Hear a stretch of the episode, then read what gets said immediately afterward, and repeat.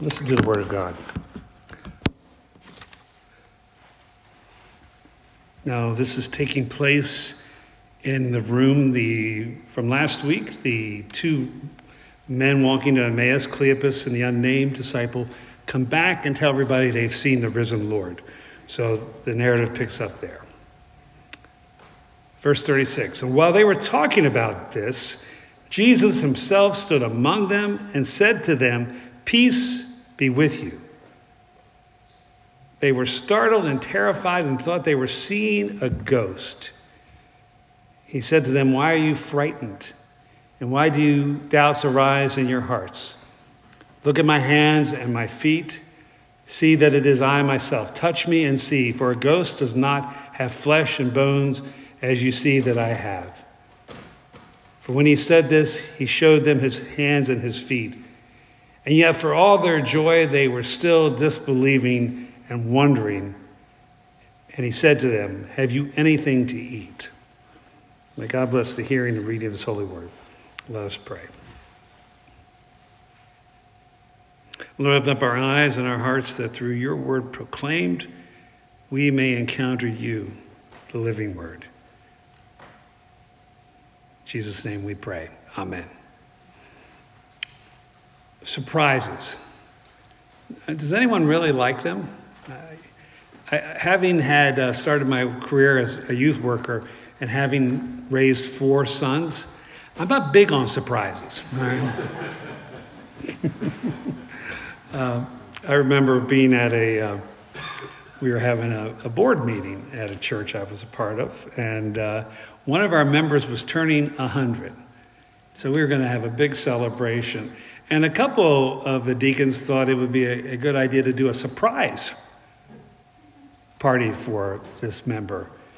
And I had one deacon who long ago lost every filter she'd ever had. And she goes, Yeah, that's a great idea. We can have a birthday party and a funeral at the same time.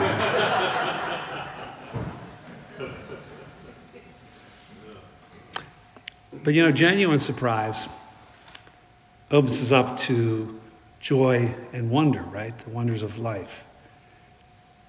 John O'Donohue says this A child lives in the neighborhood of wonder where innocence keeps mystery playful.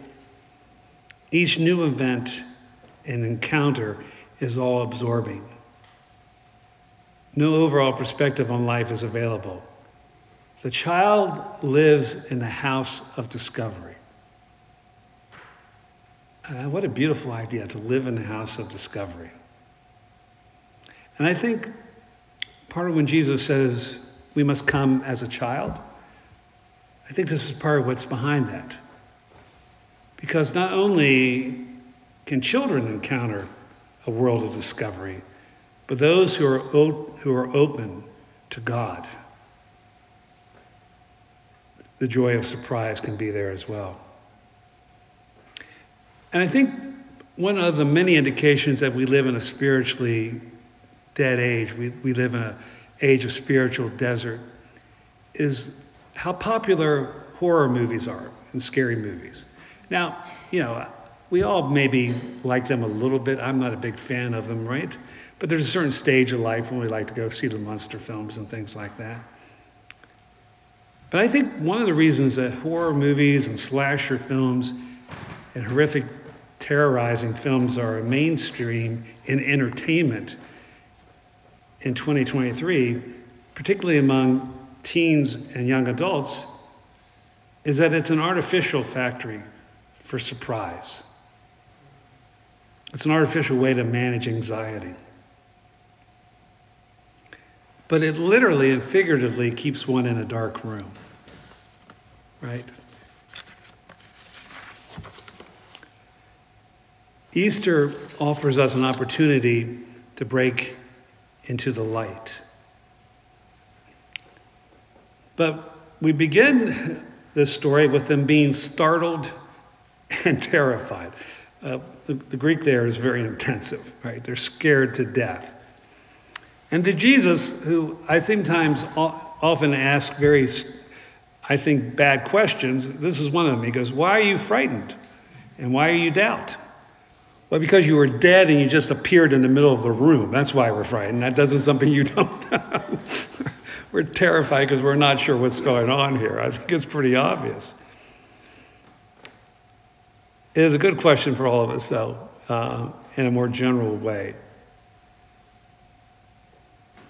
What are you frightened of? What fears rule your, your life? I mean, isn't that part of the darkness around our country right now? The role fear plays? It generally should not be dangerous to pull into the wrong driveway or knock on the wrong door, right?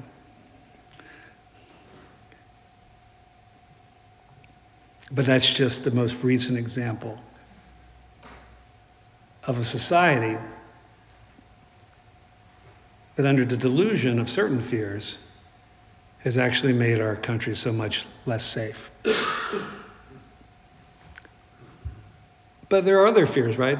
We, it's easy to look at what drives other people, right? But what are the fears that keep you in captivity? And what are your doubts about? Doubts, I think, are a very important part of faith, right? The opposite of faith is not doubt, the opposite of faith is indifference.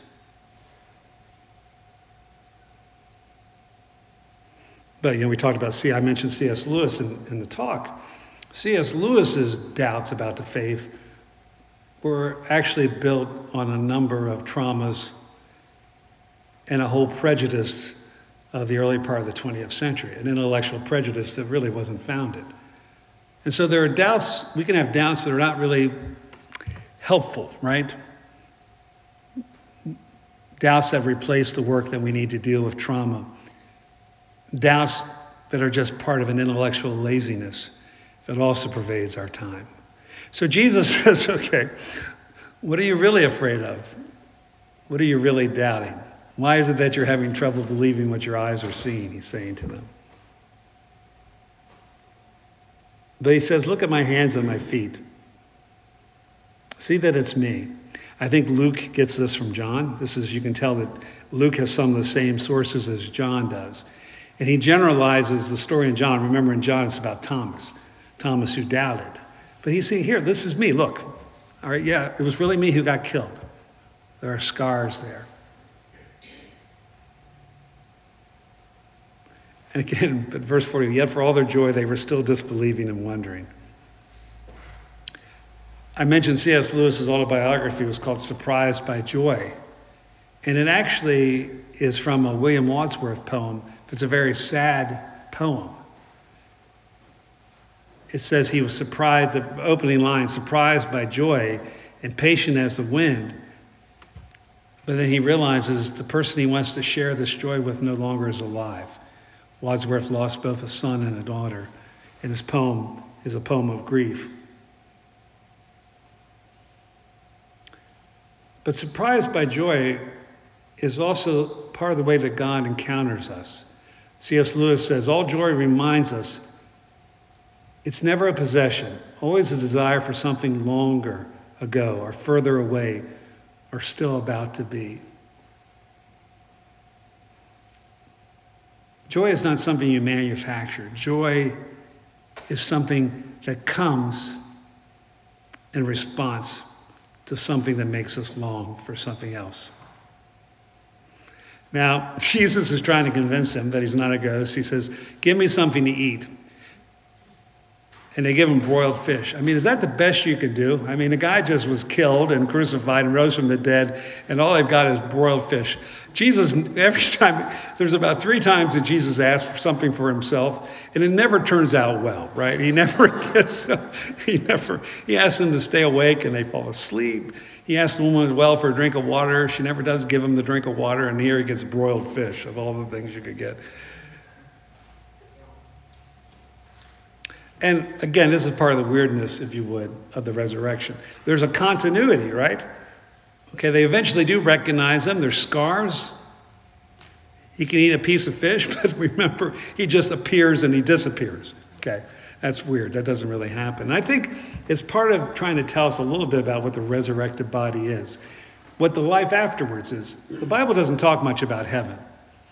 It's, it's almost totally mute in the Hebrew scriptures. And the kingdom of heaven is talked about, but it's not really described. And I do think the glimpses that we get of what the life to come is, is there is a continuity of self. We're not Eastern religions. We don't just drop into the big, you know, cosmic pool of being. But it's not the great fishing hole in the sky either, right? There's a sense where there's something so radically different about the life to come that words aren't very adequate to describe it. And I think that's part of what's going on here. Well, let's read the text. Let's go into the text. Verse 44. Then he said to them, These are my words that I spoke to you while I was still with you, that everything written about me in the law of Moses, the prophets, the Psalms must be fulfilled. By the way, probably the psalm that uh, we had read this morning is from the Passover liturgy. So this is probably one of the psalms Jesus is talking about. Okay? And he said to him, this, Thus it is written that the Messiah is to suffer and to rise from the dead on the third day, and that repentance and forgiveness of sins is to be proclaimed in his name to all the nations. Beginning with Jerusalem. You are my witnesses to these things. And see, I am sending upon you what my Father promised. So stay here in the city until you have clothed with power from on high. Now, part of the end of this passage is a shorthand. I don't know if Luke is running out of scroll or whatever, but he's going to write a second volume, which is the book of Acts. So there's a lot of summary statements here. But part of the summary statement we have here is the early message of, of the followers of Jesus. The earliest followers of Jesus were Jews who had to make sense of both a crucified Messiah and a resurrection that only happened for one person. The Messiah wasn't supposed to get themselves killed, and the resurrection was supposed to be uh, for everyone, or at least for the elect in, in the Judaism of that day. Also, what makes this even more poignant, the first readers of this gospel are living in the maybe the decade after that Jerusalem had been destroyed and the temple had been destroyed, a million people massacred. So there's a, there's a very there's a much more poignant memory here connected with this text. And he sends them out. He says, here's what the message is. A new way of looking at the Hebrew scriptures through the eyes of a resurrected and crucified Messiah. And that you're supposed to go out and share this message. You're witnesses, you're martyrs, is really what the Greek word is. You're martyrs, you're witnesses to the crucified living one. It is a surprise word of judgment and a word of grace at the same time. I think it's a reenacting of this idea of the day of awe, the days of wonder, those, those days of penitence uh, during the high holy days in, in Judaism. And and it's messages of repentance and forgiveness. But these days of awe are for all times. Every day is to be an opportunity to engage in the cycle of repentance and forgiveness, of literally of crucifixion and resurrection. You see, the crucifixion and resurrection also represents the spiritual process of dying to what's old in us and being risen to new life. It's really what the whole baptismal act is, right? It's a burying and a raising up of Jesus. And the new life begins now. That's what the message is. The crucified one is alive, and you have an opportunity to be alive in a surprising way. You have an opportunity to be set free from your guilt and your fears and your sin. I know we're going through a time of reappraising literature, and Flannery O'Connor, I, I, love Flannery O'Connor. I understand why some people struggle with her works, and there are many of her short stories I would not do a public reading of, okay, for obvious reasons if you know Flannery O'Connor. But Flannery, Flannery O'Connor was someone who was writing about faith in a post faith world. In the macabre, if you would, of her writings, or the Southern Gothic as it's often called, is a shock to a, a culture and a world that is so accustomed to death and where faith has become a foreign thing. And one of my favorite stories of hers is The River. And it starts out with a, a couple of affluence. The wife is, is obviously a drunk in the story. And the parents don't really care about this child. The only one who cares about this child is their African American housekeeper. At one point, the story opens where they put, a, he put, they put his coat on him. They don't even bother to put his coat on right. And the mother says, He ain't fixed right. And a loud voice from the hall says, Well, for Christ's sake, fix him. What the father says.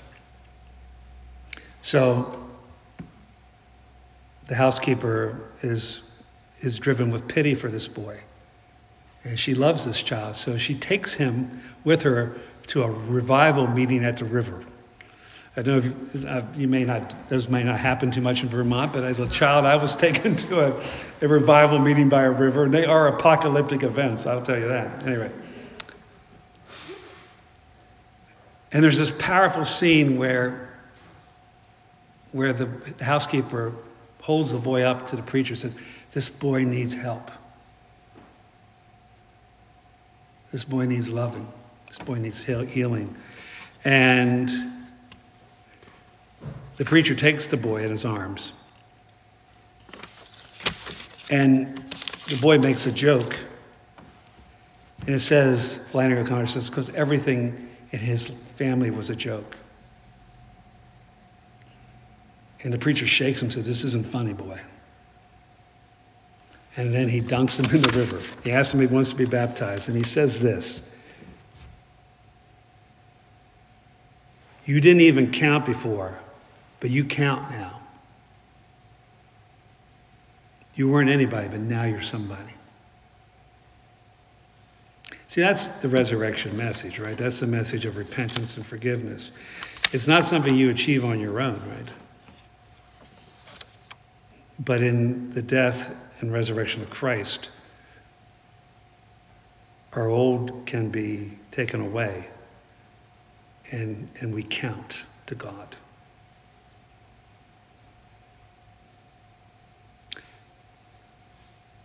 Now they go outside of town into Bethany, and Jesus ascends. This is just a short version of the ascension, which you think a day couldn't get any weirder, but it just did, right? In, in the book, uh, in, in here in the last chapter of Luke.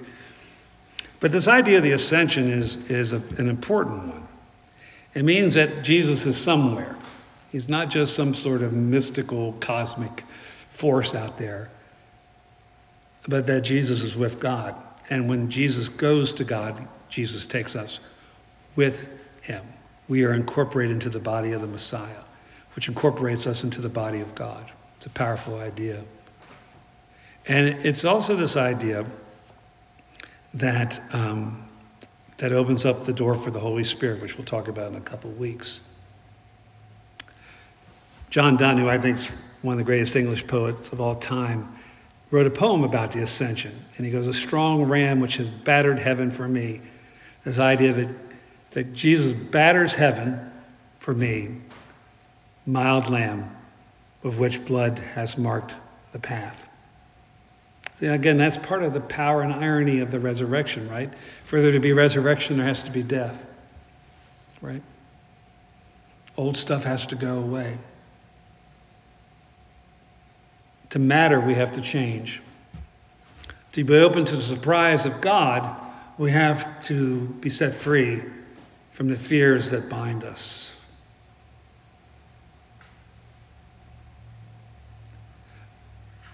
Easter is not a spring holiday that reenacts the cycles of nature. There's something much more profound going on there. Easter is a promise that you can be set free from your guilt, from your fears. But more than that, you can be made alive with the very life of God. In a world of darkness and death, the light has risen, and you can walk into that light and be surprised by what that light can do. In the name of the Father, Son, and Holy Spirit. Amen. I invite you to join with me in Christ our Passover. It's printed in the bulletin. By the way, this is a very old prayer, probably from the fourth or fifth century. Hallelujah, together. Christ, our Passover, has been sacrificed for us. Therefore, let us keep the feast. Not with the old leaven, the leaven of malice and evil, but with the leaven bread of sincerity and truth. Hallelujah. Christ, being raised from the dead, will never die again. Death no longer has dominion over him.